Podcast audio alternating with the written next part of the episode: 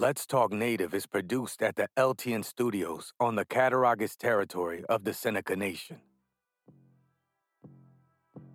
We break all the rules for Native media by peeling back the layers of assimilation and indoctrination. We may step on a few toes through our examination of culture, art, politics, history, and identity. But the real goal here is to bring our people together by breaking down what separates us. So, welcome to Let's Talk Native with John Kane.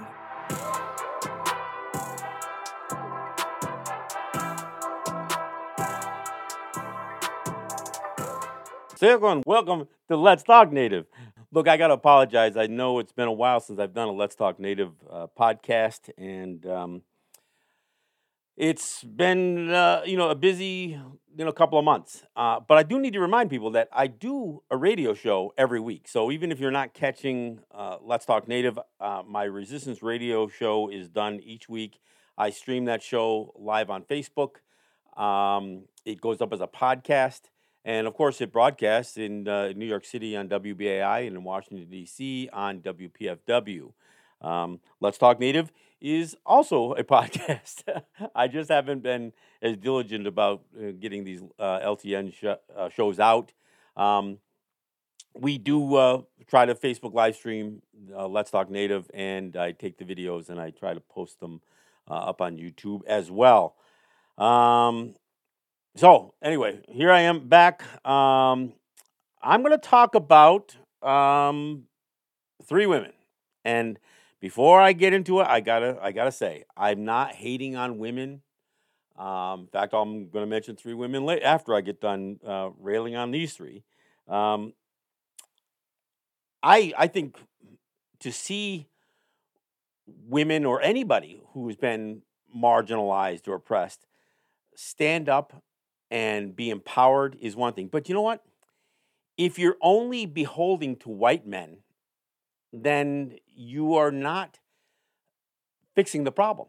If you're only beholding to the, to the white men who hold the power and the power over you, then you're really continuing, you know, some of this essentially white supremacy. It doesn't matter what color you are. All right, so who are the three ladies? Well, the three ladies are women that I've talked about. Deb Haaland with the Interior Department. She is the uh, first Native American uh, cabinet secretary. She is the Secretary of the Interior. Uh, Kathy Hochul, the first um, woman governor of the state of New York, not elected. She uh, she got in by default because uh, she was the lieutenant governor, which was an elected position. Um, and uh, when when Andrew Cuomo resigned in shame, you know she she slid slid into the uh, the governor's position, and then Crystal Peoples Stokes. Now Crystal is an elected official. She is a, a, a part of the New York State Assembly, um, but she also has an appointment, essentially an appointment. She is the majority leader of the Assembly, which is controlled by the Democratic Party. So I mean, all of these people. I mean, and, again, backing up to, to Deb Haaland, she was elected as, uh, to Congress predominantly by white people in, in New Mexico, um, but she was elected. But her appointment comes from a white man, and she serves at the pleasure of Joe Biden.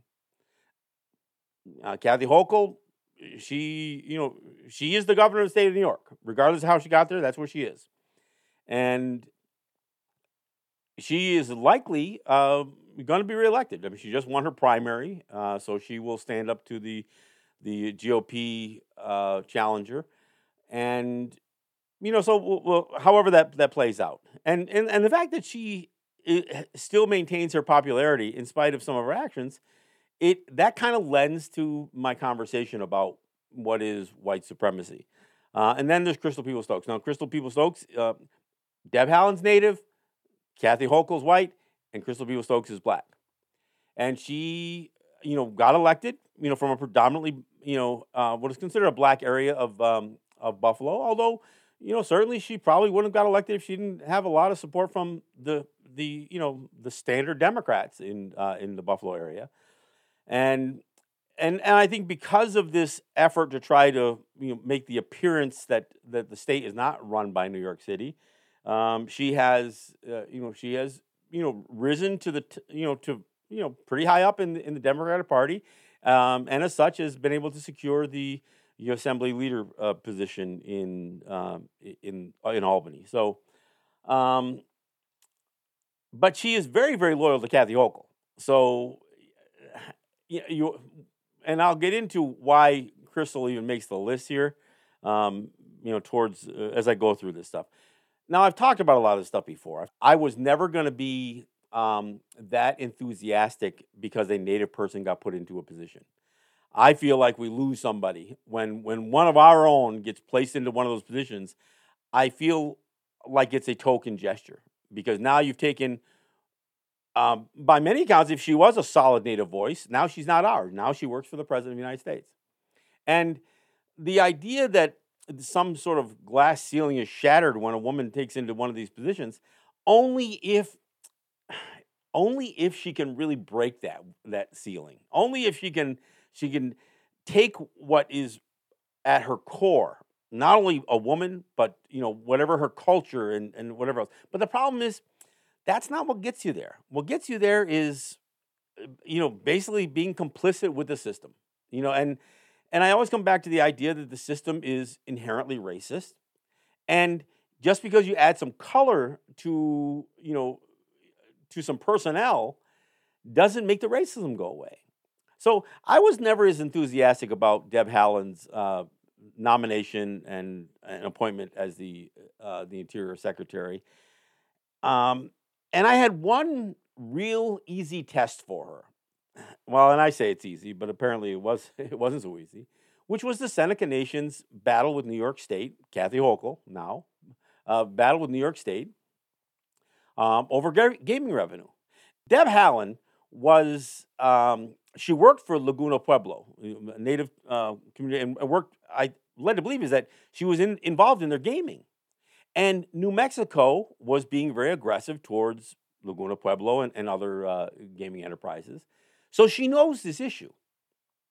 And while I never really expected Deb Haaland to step up and do the right thing, do right by the Senecas, which would have been use the power of the Interior Department, which is delegated as the agency, the federal agency, the federal department, if you will, um, that oversees uh, the Indian Gaming Regulatory Act. Their job is to fulfill the trust responsibility that the United States claims to have towards Native people. And when you pass a law like IGRA, which takes something away from us and then gives it to the state, you create a condition where there has to be oversight of the states. Now, if we had our way, we'd have nothing to do with New York State, like we do with tobacco. The only thing we have to do with uh, New York State as far as tobacco goes is we fight them. But when when a law gets passed, you have to enter into a compact or a contract, a treaty, if you will, with somebody who's an adversary, who is always going to have the upper hand uh, uh, um, over you, just by the way the law is written the only thing that balances the scales a little bit is, is if, if genuinely, if the Interior Department does its job. And it hasn't. In, in over 30 years of IGRA, the Interior Department has never done its job. That's why I didn't really expect there to be much of a change when, when Deb Haaland came in. And there wasn't. I mean, the Senecas went through this whole, this, you know, this ongoing battle with, uh, with New York State back when Cuomo was governor and now, and, and after the, the transition to um, to Kathy Hochul, went through this whole thing, and the Interior Department was silent. Even one of the arbitrators that was supposed to look and and and adjudicate the conflict with this uh, with the state was was a former Interior Department uh, a person uh, personnel, and his opinion written on this thing. I mean, uh, his vote on this thing was really solid and well thought out. And but the other two white guys, no, they they ruled against uh, you know against against the Senecas. And as many of you know by now, the Senecas have been have been forced to pay almost six hundred million dollars, five hundred and sixty million dollars, to the state of New York in what is really still a contentious and disputable revenue sharing requirement. It's not even it's not even a sharing agreement anymore. It's not an agreement. The Senecas don't agree that they have to pay this, but they're forced to. So it's not an agreement. It's not a revenue sharing agreement. It is it is an imposed fee of 25% of the net slot drop of the of the gaming machines that they have to pay. And when I say have to pay, it's wrong that they're that they're being forced to do it, but they are being forced to do it. They're being forced to do it first by uh, arbitration, then by courts that won't wouldn't even hear the case, the failure of the Interior Department to do anything, and then because Kathy Hochul is the governor of the state of New York, she got to use state law, which shouldn't even have been used, to essentially hold all of the all of the revenue and operating uh, capital of the of the Seneca Nation hostage by freezing the accounts, not the account with the with the 560 million dollars in it, but all of the other accounts to say, I'm going to freeze these accounts because I have a law that lets me do that. I am the governor. I have the law on my side. I get to do what I want to you, and I can force you to pay this 560 million dollars. So that's what Kathy Hochul did, while Deb Haaland did nothing. The only thing I'll say about Crystal People Stokes at this point is Crystal People Stokes is all in with Kathy Hochul. She is riding. I mean, Kathy Hochul is a is a Western New York New York girl. girl. She's from Hamburg, New York, um, which is not far from where your where Crystal People Stokes is from. And they have teamed up on this thing, and so so they are partners in in a lot of this politically. One from the assembly and one the governor.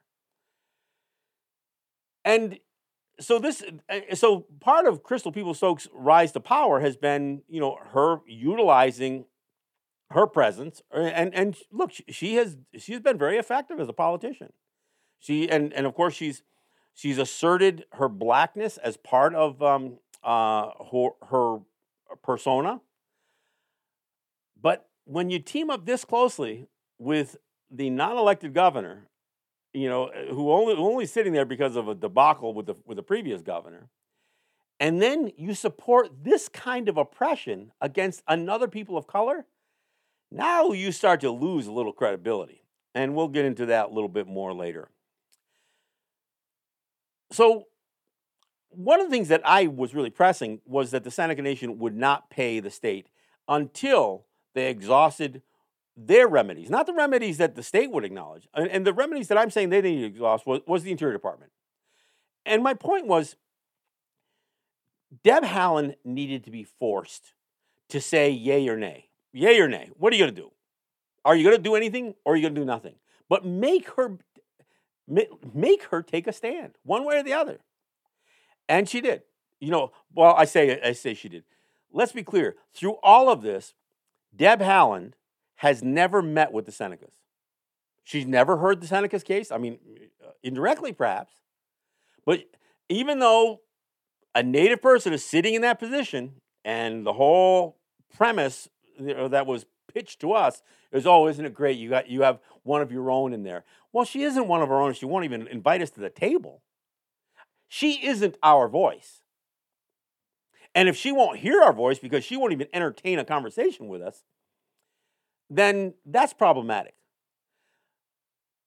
But the Interior Department essentially did nothing. They, they walked around this during the Trump administration uh, and well, during the Obama administration. They, they walked around many of the, the problems with the Indian Gaming Regulatory Act.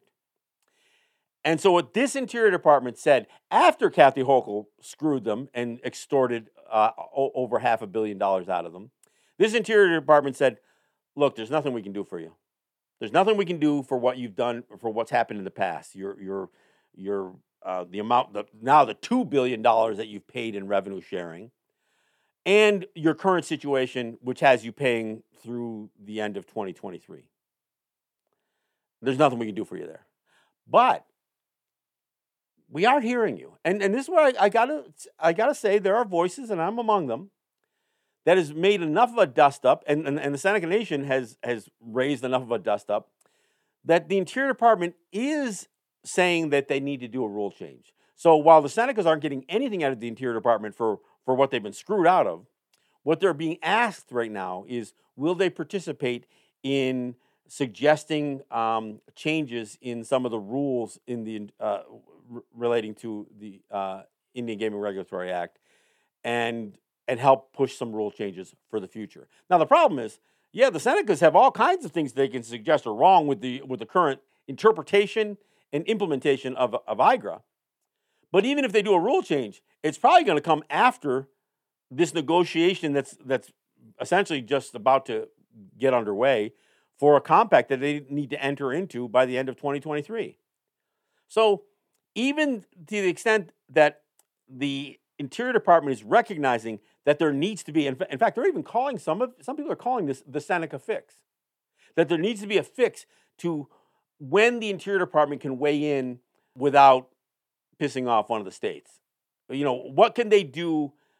Uh, how can they their power be codified more so they can intervene on things like revenue sharing and the resistance of a state to you know to uh, negotiate in good faith uh, for a gaming compact. So this is among the things that the Interior Department is asking nations, but including the Seneca Nation, to participate in. So I think we're somewhat responsible for that. And, and again, some people in the industry, in, in the native gaming industry, are calling this the Seneca fix that that Deb Haaland's Interior Department is looking to um, to create. Now, will they even take the Seneca's suggestions? Who knows? I mean, will there be an effective change? Again, who knows? IGRA is over 30 years old and it's uh, it's terribly racist. It was born out of racism. It was literally whipped up out of thin air when a when a Supreme Court uh, recognized that we had the right to do gaming. They passed a law to take some some of our rights away and give some of them to the state. That's exactly what IGRA is. And in addressing rule changes, I think one of the things that the Interior Department has to be told directly is that IGRA stripped Native people of rights and gave some of those rights to the state. And the failure of the Interior Department to balance those scales, to, t- to lift the state's thumb off the scales, is what these rule changes should address. But look, to the extent that they're doing rule changes, I don't know that it can fix everything. I think some of the, the problems with IGRA are outside of the scope of this uh, of, of this this current process for a rule change. There has to be an acknowledgement. Again, we should use some of the vernacular that has become, you know, contemporary, critical race theory. If we're going to have a conversation about the intersection of racism and law, then IGRA is a perfect example of it. And it's a fairly modern example of it, one that, that is impacting Native people today. And it's and the idea that it's skewed so badly is what gives people like Kathy Hochul the kind of power that she has. And, and Andrew Cuomo, the kind of power that he had. The idea that they could actually say racist things and do racist things. And again, let me uh, repeat what Kathy Hochul did. She froze the Seneca Nation's assets to force them to pay her this revenue sharing. Now, the law that she uses a state law that is generally used to maybe freeze an account if somebody owed a fine to New York State. This was not a fine. This is supposed to be sharing. This is supposed to be revenue sharing. And the problem with, with revenue sharing with New York State is New York State didn't give anything up for it. They've received over $2 billion from the Seneca Nation. Let me clear this up. The Seneca Nation had $2 billion taken from them for all intents and purposes. I mean, that's $2 billion the Seneca people don't have.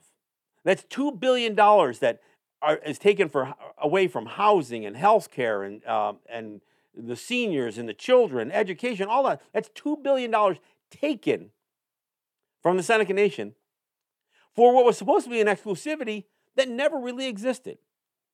And the Interior Department knows it. How do I know it? Because they did do an investigation and they didn't address the main issue, although they mentioned it in the report, that yeah, the Senecas paid a substantially larger amount of money during the revenue sharing uh, term than they had anticipated, and their their exclusivity was diminished in value. I mean, the, the Interior Department knows it, but then they say, "But we were powerless to do anything about it." I don't know how that I don't know how that could possibly be, but that's that's really what that that's the deal, and so that's there's where you've got Deb Haaland, and I'm not saying Deb Haaland is pandering to Kathy Hochul, but she won't take on the changes that she knew should have happened to and, and address wh- how badly the Seneca people have been hurt by this. Now, I've had people say, yeah, but didn't she do some great environmental work? Look, she's not checking, she's not protecting our environment. She's protecting her own environment. And by her own, Deb Haaland is an American. Yeah, she's native, and that's where she comes from, but she serves the President of the United States. She does not serve native people. And because the president is, you know, the, the, the, party system in the United States, she serves the Democrats. That's what she was in, in New Mexico. She was a, uh, a major uh, player in the, in the Democratic, apparat, uh, Democratic Party apparatus in New Mexico. That's what she did. That's how she got elected uh, into Congress. All right. I've talked about Deb Haaland. I've talked about um, Kathy Hochul. One of the things I got to say about, about what Kathy Hochul did because look, I, I've expressed clearly how how much I believe IGRA is a racist law. Again, it is it is a law that that really allows the federal government to assert its power to take something away from Native people, our ability to to, to regulate and uh, um, and operate gaming operations. Even though the Supreme Court said, yeah, they they can do it. If, if the states are doing gaming, then Native people do gaming and the uh, and Congress said, "Wait a second here, we just can't have them doing their own thing." And of course, the states were all had their hand out, so they passed a law, whip it up out of thin air, create a law where none had existed, that takes our ability away. I mean, this is the definition of supremacy and inferiority, where the where the feds get to take something from us, give it to their underlings in the state, and we are left with less. And by less, I mean less money, less control, less say. I mean, and the crazy part is when we're forced into, into entering the, into these compacts with the state, one of the things that happens is that the states have final say on any changes, anything that's not detailed in the compact, essentially we can't do. However, the state can still do whatever they want to do. They can they can change their constitution and add class three gaming to their uh, you know to their gaming industry. They can expand their lottery. They can add sports betting and you know do it not only in brick and mortars but on you know online and on, a mobile on your phone. They can do all this stuff. They could they could change the complexion of the uh, uh, of the gaming industry while we couldn't. Uh, we can't even change something within our operations without the governor say so. And the fact of the matter is, there were changes that the Seneca Nation had laid before Andrew Cuomo, things like side bets in, in some of the table games. And Cuomo just ignored them. So there they sat. The changes and, and, the, and the things that the Seneca Nation was trying to do to enhance their gaming experience, they couldn't do. And they couldn't do it because the governor wouldn't give them the time of day. That's the power that IGRA, the, the federal law, gave the states. So this is what uh, this is what Kathy Hochul inherits. Now, Kathy Hochul is not a, uh, a sole solitary figure. Her husband is in the gaming industry of all things. Her husband is a principal of, of like a vice president and the, the, you know, the lead attorney for Delaware North, which operates some major gaming operations, including two that violate the exclusivity zone of, uh, of the Seneca Nation. I say violate. Look, they, they operate class two slot machines at Hamburg Gaming and at Finger Lakes uh, Racetrack. And those have, have significantly taken from the Seneca's gaming market, even though that's what was supposed to be protected with their exclusivity. Now, the state argues, yeah, but we only have class two machines. And we only said we wouldn't do class three. Yeah, but since that deal was struck, class two machines look exactly like class three machines. So you pull the fast one over. Yeah, you, technically and legally, your machines do not violate the compact. But what it does violate, again, getting back to the interior, is that the value of your concession has to be substantial and quantifiable. Well, you just diminish the value of the exclusivity. So, what should have happened is that there should have been an evaluation on whether the Senecas were getting what they were promised for their money. Were they paying too much? Were they paying? Were they getting enough? Whatever. And that's where the Interior Department, again, failed to do anything. And of course, one of the other 800 pound gorillas in the room is the fact that uh, the Western New York has the only NFL football team in the state.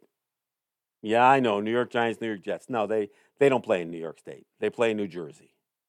Why? Because New York State wouldn't build them a, a, a stadium. And they could have built one stadium for both, but they wouldn't do it. And New York City is a major market, a much bigger market than Buffalo. Look, look it up. Look at the population of New York City and, and that whole area of New York City and the population of, of, of Western New York and Buffalo. And you tell me which, which is a major market. But that major market, with all of its political power on both sides of the aisle, would not step up and do the $2 billion deal to build a stadium for the Giants and the Jets. So they play in New Jersey. But Kathy had a, you know, part of the reason that Kathy scrambled to squeeze the Seneca so, so tightly to get this half a billion dollars out of them was that she was facing a budget deadline. And one of the things that she wanted to do was to give the billionaires of Western New York, the Pegulas, a subsidy to, to build a stadium that they would benefit from. And ironically, so would her husband. Well, why, how would that be? Well, I mentioned that Bill Hochul is um, the vice pre- one of the vice presidents and, and lead attorney for Delaware North. They not only run some gaming operations, they have concessions throughout the state, state parks, you know, um, state facilities all over. Um, they were they were, had the concessions on the um, the rest areas and the Thruway, but they've also had the concessions for the Bills Stadium for thirty freaking years. Well, guess who's going to have the concessions for the brand new multi-billion dollar uh, Bill Stadium? Yeah, Delaware North. So Bill Hochul has been lobbying hard. I mean, he shouldn't. Have, he didn't have to go far to lobby. He only has to, you know, talk to his wife. I don't know if they sleep in separate rooms or not, but uh, yeah, he doesn't have to go far to lobby his wife to push for a new Bill Stadium that Delaware North will benefit from. So it's it, it gets really, really kind of ugly. So here's what what Kathy Hochul planned. Now, her her plan was to squeeze the money out of the Senecas and then turn around and not put it to the use that was prescribed by all this gaming revenue. It wasn't going to go to education. It wasn't going to go to help, you know, it wasn't going to balance a budget or anything. It was going to balance her budget. Why? Because she was budgeting in almost a half a billion dollars to give to, uh, to Terry Pegula for a new stadium. Now, she never went to the Senecas and say, look, I know we have this dispute. We don't, we don't necessarily agree on how this revenue sharing is. How about you guys contribute and take a share in the new Bill Stadium? Put a half a billion dollars towards that, and, and, and we're all good. No, she didn't offer that. She never once mentioned anything to the to the Seneca Nation about after how she was going to squeeze that money from them, and then then claim to be the champion of Western New York by throwing that money at the at the at the billionaire Pegulas. Now, why did she do this? She thought if she could do this, it would avoid the pressure that she would have gotten downstate by by offering what today I think is still the biggest subsidy for a sports uh, uh, you know a sports arena or a sports stadium in the history of the United States. And I think that Tennessee may be overshadowing it, but uh, uh, Nashville is a little bit bigger town and a little bigger market than Buffalo. But her plan was to do, do all of this stuff, squeeze, get this money from the Senecas before she had to meet her budget deadline. And that's what she did. Now, it didn't go over well. I mean, the, the popularity of her deal was great. I mean, it was real popular in Western New York, but downstate, they were beating her up badly. And you know who else they were beating up? Crystal People Stokes. So, Crystal People Stokes and, and uh, Kathy Hochul are being beat up because they are these two big Western New York icons, political icons. New York Times wrote an article, and they were pissed. They were pissed that they got bad press. Now, Kathy Hochul, she gets to run for the governorship. She won her primary, so she's going to run, and she'll probably win.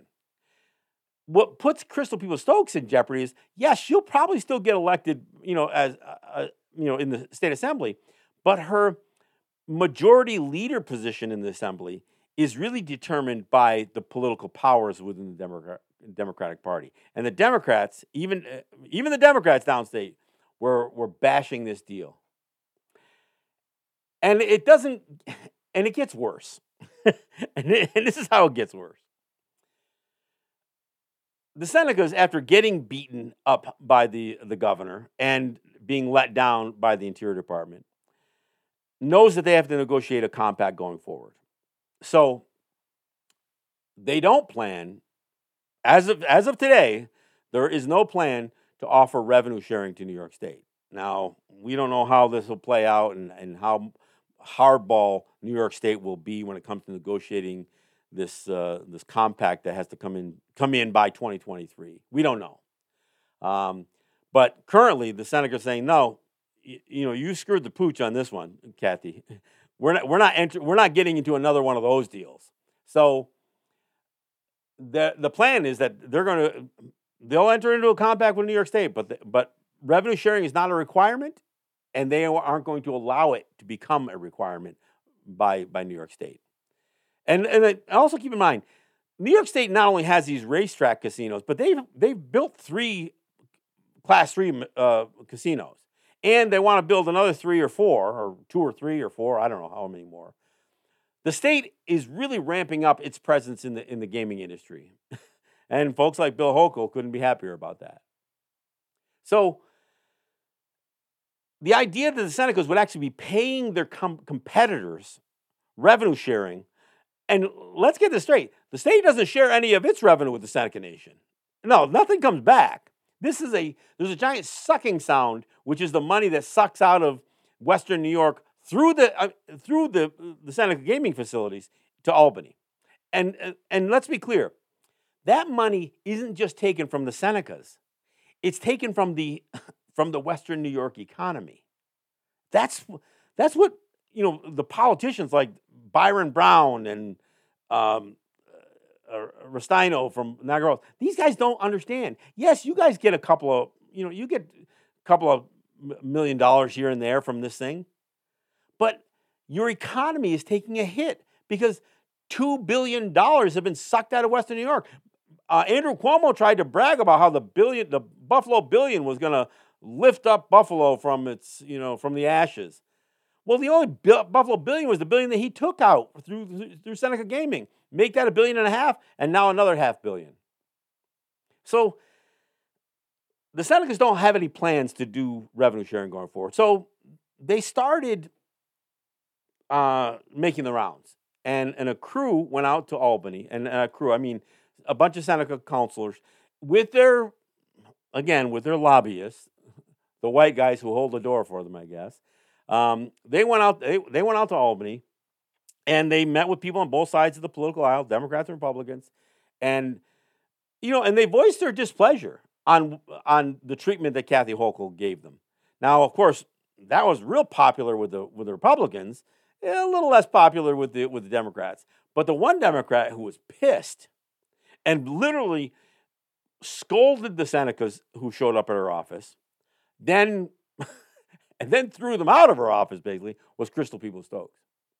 Because when my, my friend who's on council, Ross John, even brought up the word racism as a part of how we are treated by the state, Crystal Peoples Stokes says, How dare you? In fact, don't you dare mention racism after what happened to my people. Now, keep in mind, this, this visit went out shortly after the, uh, the shooting in Buffalo. And let's make no mistake here.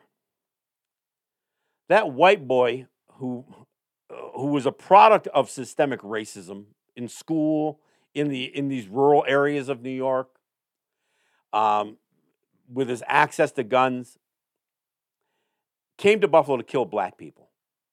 Came to East Buffalo to kill black people. Came to a black neighborhood, went into a grocery store and did it among the most heinous acts a person could have done. But he was a lone gunman. And he was criticized and condemned by everyone. Not even the NRA defended this guy. And not even the Proud Boys defended this guy, at least as far as I know. He did this condemnable act that everybody condemned. And, and it's changed much of the dialogue in Western New York. And there's no question about it. But his act was not systemic racism. His act was lone gunman committing an act of terror. Yes, a hate crime. But it was not white supremacy.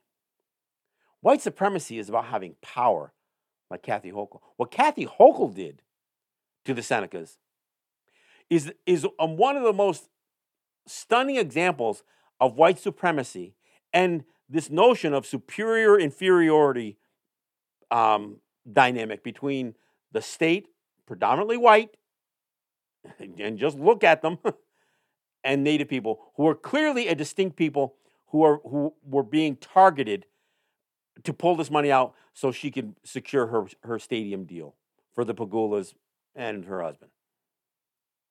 So you wrestle half a billion dollars from from the most marginalized people in, in, in the country, and you hand it over to, to the white billionaire.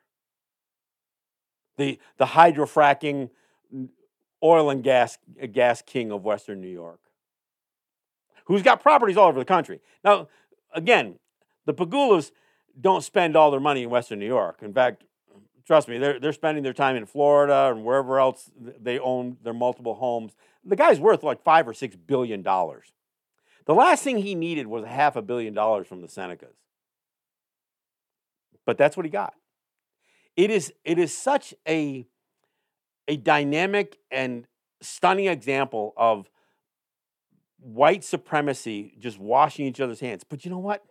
And this is this thing I did I did my show in New York and I and I called Crystal Peoples Stokes a black white supremacist. Yeah, and it pissed her off. and I'll talk about that a little bit in a minute here. Because she supported what Kathy Hochul did. She never said, wait a second, this may not play very well. This doesn't look very fair to the to the Senecas. I mean, they could have just waited, right? They could have just waited until the Interior Department finally stood up and said, no, we're not going to do anything for you. And the Senecas would have exhausted. It was really just a matter of weeks. But you know what? She was under, she was trying to get this done because of the politics associated with her budget. And that's what Crystal Peoples Stokes was all was all in. Now, th- here's the other thing is when Crystal Peoples Stokes says, Don't you dare mention racism after what happened to my people, her people aren't getting a damn thing out of a Bill Stadium. And you know what pissed off Crystal Peoples Stokes? It wasn't that she got any backlash from her people in Western New York. She got backlash from the New York Times. So, what people is she worried about?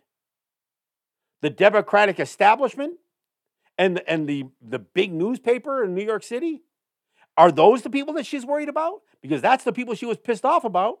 When she was really just throwing daggers and scolding the Senecas who came to her office. That's what she was talking about. She was talking about how she was lambasted in the media. And and and then went on to say for and for the Senecas to condemn the use of funds for the for the Bill Stadium, that that infuriated her even more. So I heard about this and I talked about it on my radio show in New York, on my resistance radio show. It's been over a month now. And apparently her people listened to the radio show. She actually reached out. This is Crystal Peoples Stokes now. She actually reached out to the Seneca's lobbyists, and they're in Albany, and she told them that she was demanding an apology from the Seneca Nation for what I said. Yeah. No, I'm not Seneca. I live in Seneca territory. And you know what? I say some of the things that the Seneca Nation perhaps can't say. Uh, let's be honest. I mean, I don't think they disagree with me. In fact, many times I, I think that I've helped the conversation move, including the so called Seneca fix at the Interior Department. I, I take some, some credit for that. I'm not all of it, but a little bit. I take some credit for the Senecas standing up strong to, to the state. Some of the conversation that I heard coming out of Pagels calling this a hostage payment and a ransom payment, well, that came that that came from here.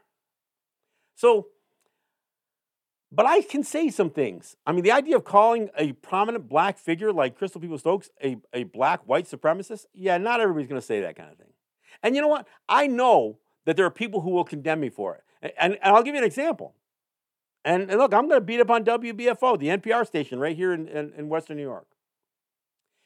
Before the Buffalo shooting, Ross and I, Ross John, Seneca counselor, and I met with WBFO about trying to tell our story and talking about the racism that we experience.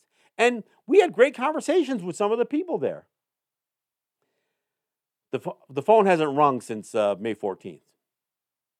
We have not been given the time. They got this whole new show they call What's Next. And it's talking about what comes after the shooting in Buffalo. And it's, oh, we want to hear from you. No, they don't. I've sent I've probably a, you know five, six emails to, to WBFO. I haven't gotten a call back. I haven't gotten an email. I haven't even got an acknowledgement. And the reason is because it is too hard for white people to acknowledge the racism that Native people are experiencing because now they're trying to reduce racism down to acts of violence and killing people. They're forgetting about the power dynamic associated with racism, which is what we all experience. Look, some of those shows that, that they're doing on WBFO on this What Next series, some of those black voices are great. And they're the only ones mentioning Native people. The hosts aren't. Not one host has once mentioned Native people in this conversation about racism. A couple of the guests have, and we haven't gotten a phone call. We haven't gotten a phone call, not, not a single one. So, this idea that, that we can characterize IGRA as racist, Kathy Hochul as racist, and perhaps Deb Haaland as, as racist by not doing her job or not doing the job that the Interior Department is supposed to do. Look, and I'm not saying that Deb Haaland hasn't had any effect. The fact that we're even having the conversation about the rule change is probably because of what the Seneca Nation's position has been, which is something that I've advocated. So perhaps the conversation we're having is because Deb Haaland's in there, but she hasn't fixed, she wouldn't address any, any of this stuff to date. She's saying, well, help me address something in the future. And we don't even know if that's going to happen. We don't know if a rule change is going to happen. These are proposed rule changes. So we'll see. So we'll see. But again, the, the crazy part is that Crystal Peoples Stokes, because I called her out for the treatment that she gave the Senecas, is was suggesting the Senecas owe her an apology. And then you, you got to beg the question well, what do they owe her apology for? Because of the things that she said? I mean, she they can't apologize for me. Oh, the problem is she's pissed that Ross John, one of the Seneca counselors, told me about the conversation. Look, this wasn't a confessional. This wasn't lawyer client privilege. She, as a representative of the state, was talking to, uh, to the people who were representing the Seneca Nation. These are public conversations. And the fact that she scolded these guys, and frankly, yeah, they were pissed. Ross was pissed to be treated that way by this woman. And, for, and the gall of this woman to suggest that the racism that Native people experience should be dismissed because of the killing in Buffalo? Let's, let's back this up. Because of the killing of Buffalo is the reason that racism has to be addressed beyond hate and violence, beyond these mass shootings.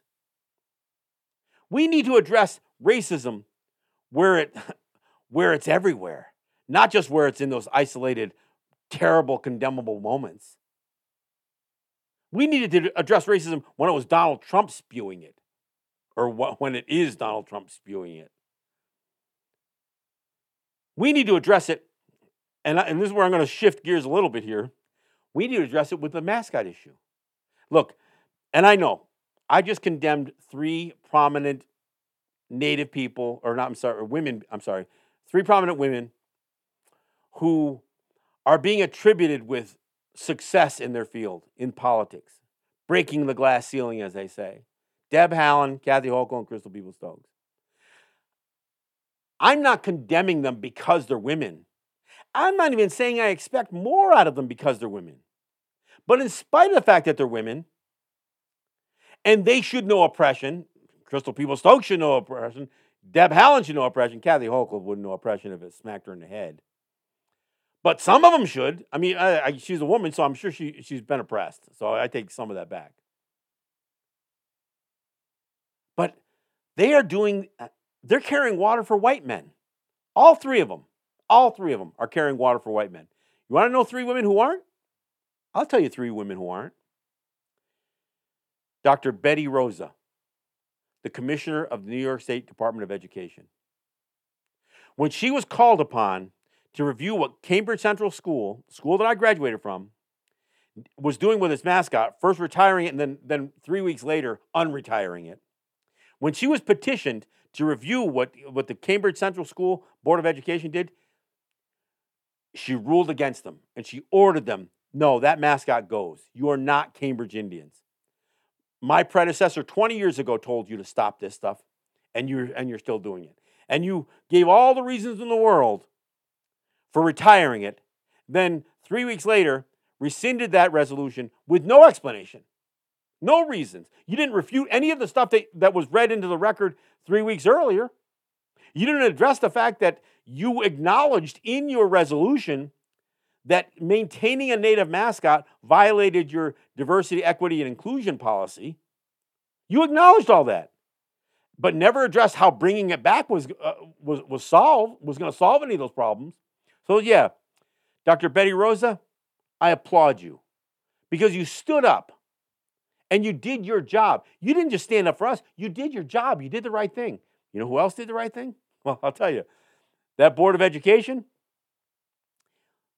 they, they, they break, basically brought uh, Betty Rosa to court. They appealed her ruling. And they, they, tried, to, they tried to uh, appeal it in uh, state Supreme Court. And the person who had to argue and defend Betty Rosa was Letitia James. Letitia James, I applaud you. I saw what you submitted, and you you hit you hit every nail on the head. So you did your job, and you didn't do it out of some bias to, you, that you, ha- you hold for us. You did it based on just doing your freaking job. And I applaud you for it. And the reason I applaud you for it is for because of what another woman did, the judge, Sarah McGinty. Sarah McGinty, I applaud you. So, while I don't have a whole lot of good to say about Deb, Kathy, and Crystal, as far as uh, Betty, Letitia, and uh, and Sarah go, I'm proud of you for doing your job. Not just because you ruled in our favor, because you didn't. You ruled in favor of, Be- of Betty Rosa, essentially, Sarah McGinty, that is, Judge Sarah McGinty. You did what was right. Why? Because you did your job. See, if you don't do your job, Deb Haaland, you can't claim to be doing right. I mean, you can give statements, Betty Rosa didn't give a statement. She ordered them to get rid of the mascot. Letitia James didn't read a statement. No, she defended Betty Rosa. And Sarah McGinty, she didn't just issue a statement. She did her job and dismissed that appeal. So, no, I I have no I have no angst or, or any anything against women in, in any position. And I applaud those last three women I'm talking about. But I'm still waiting for the other three. I'm waiting for Crystal Peoples-Stokes to apo- I'm waiting for her to apologize to the Senecas. Look, she doesn't have to agree, but she doesn't have to disrespect anybody. And the gall of her to use a shooting of people in East Buffalo as as the as a weapon to dismiss us that's, I don't know if you can apologize for that, but she, she, she damn sure could try. So, yeah, my show, Deb, Kathy, and Crystal. But you know what? I, I ended on the high note. I ended on Betty, Letitia, and Sarah. I want to thank those who recognize before you get into somebody picking up an AR 15 and shooting people because of the color of skin, You've got to address racism where it's affecting kids. The mascot issue, the idea that there's still somewhere between 100 and maybe 200 schools in, in New York State that are still allowing white kids to appropriate native culture, imagery, words, references for their amusement and entertainment. And let me take it back. It isn't even about the kids, it's about the alumni. It's the people who are still living in the past because they think they were great football players or prom queens or whatever else they, they're, they're hanging on. these people who peaked in high school, who are putting such an overemphasis. And look, only native people, when they're used for mascots, do you hear predominantly white people saying, Oh, I'm an Indian. They don't really say they're a cougar or a panther or a lion or a bear or an eagle. Eh, they'll refer to that being their mascot. But the only one where there's actual identity theft, where people will dress up, put makeup on. I mean, I remember a few years back when the most of the starting lineup or uh, starting line for the uh, Cambridge football team all shaved their head in, in, in mohawk haircuts. They imitate, they mock Native people. Now, not all schools do things like dress up and run some buffoon out there dressed as Native people. There are plenty that do. But they're calling themselves misnomers like Indians or warriors or savages or redskins. If you don't address racism at this level, and you know what? The mascot issue is a way to address what many people will call the less overt types of racism. Many of us won't say that, but many would. But if you address the idea of diversity, equity, inclusion, you can't do that if your school is using a race based mascot that is stereotyping a specific people with a timestamp of, of, of an image that white people will forever believe that's what a native person is. Many times, a native person like myself, we go into a room, and if we're presented to somebody whose only knowledge of, of, of what a native person is comes from a mascot, they can't even recognize that we're native. Look, and I'm not saying they got to know right off the bat, but when you explain it, they still struggle with it. They got this image of the of that profile on the side of their football helmet. The banner is hanging in their in their gymnasium. That's all they can see. And if you don't meet that description, you're somehow dismissed and discounted. Yeah, are you really native? I mean, in, in, a lot of the conversations that I've had with people, that's that's the question I get. Are you really native? Every one of the issues that has been talked about on the local NPR station, WBFO, here in Buffalo, since the shooting in, in Buffalo parallels the experience that Native people have. But you know what? We have it at a much smaller level because we're a smaller population. We experience food deserts or, or food apartheid. We experience laws that are specifically passed to target us and to keep us down. In fact, I think if you looked at native laws affecting native people, they are greater examples of critical race theory than than any of the laws I've heard talked about. You know, in, in some of you know that I've heard some of these these black colleges use in their law law departments. Look, you, you better cite the real examples. And I'm not saying those other aren't examples, but for us, it isn't just that you can see an effect on a people and then back it out and see a correlation, if not a causation. No, we're written into the language of these laws. IGRA, Indian Gaming Regulatory Act, Indian Reorganization Act, Indian Citizenship Act. These are all laws that were passed that, that did something to us. Indian Civilization Act. Yeah, that started the residential schools. The longest specific act of genocide. I mean, when people think about genocide, they don't think about it lasting for 150 years. We've experienced genocide for, for 500 years. But residential schools was 150 to 200 years of a specific form of genocide. And it was a law. It was a law passed that made it happen. We've got to address racism in the past and how it affects the lives that we have now. We can't if we're not going to, if we, we aren't prepared to talk about critical race theory, then we're just setting up for the next mass shooting, the next Proud Boy or Oath Keeper to pick up a gun and just shoot people who don't look like him. If you wait until there's violence, until there's hate, most of those people in these schools that I confront over these mascots, they don't hate us.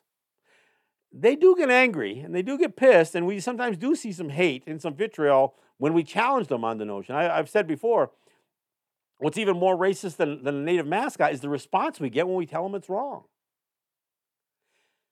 But part of it is even when we're discussing this, we are marginalized.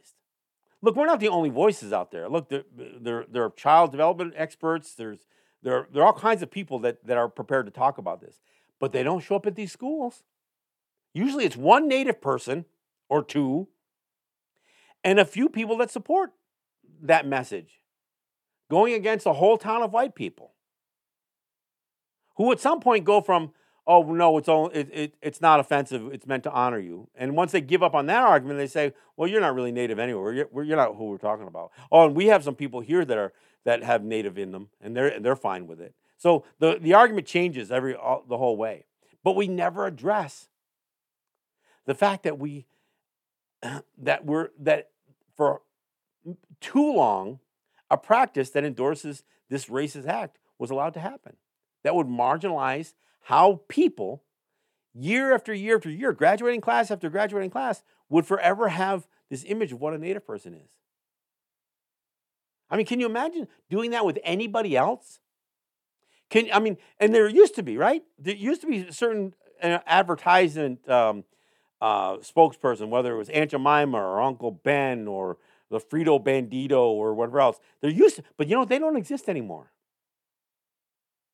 The native mascots still do. We don't confront racism before it turns to hate.